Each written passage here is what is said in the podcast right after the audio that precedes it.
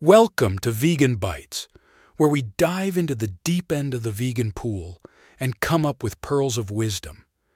Today, we're casting our net into the murky waters of fishing subsidies and global inequality. Imagine this you're at a poker game, but the dealer is handing out extra chips to some players, skewing the game's fairness. That's what's happening in the world of fishing. Some countries are using public money to subsidize fishing costs, creating an uneven playing field that's causing more harm than good. These subsidies can lead to risky practices like overfishing, damaging marine ecosystems, and even human rights violations, especially in poorer countries. It's like giving someone a free pass to raid the cookie jar, and then wondering why there are no cookies left. In 2022, the World Trade Organization tried to reel in these harmful subsidies but some experts believe their efforts haven't been strong enough. It's like trying to catch a shark with a fishing rod. We need bigger, better tools.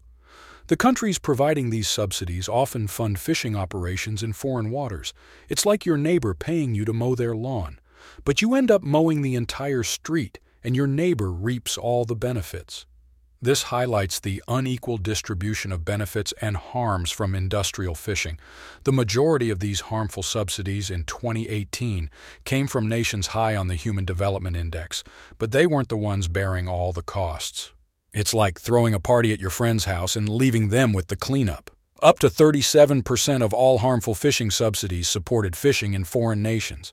The distribution of these subsidies is as balanced as a seesaw, with an elephant on one side and a mouse on the other. More developed countries tend to benefit from subsidized fishing outside their home territory, while less developed countries bear the brunt of the ecological, economic, and social consequences. The authors of the study we're discussing today argue that these subsidies should not support fishing outside of a country's jurisdiction. It's like telling your neighbor they can't pay you to mow the entire street anymore.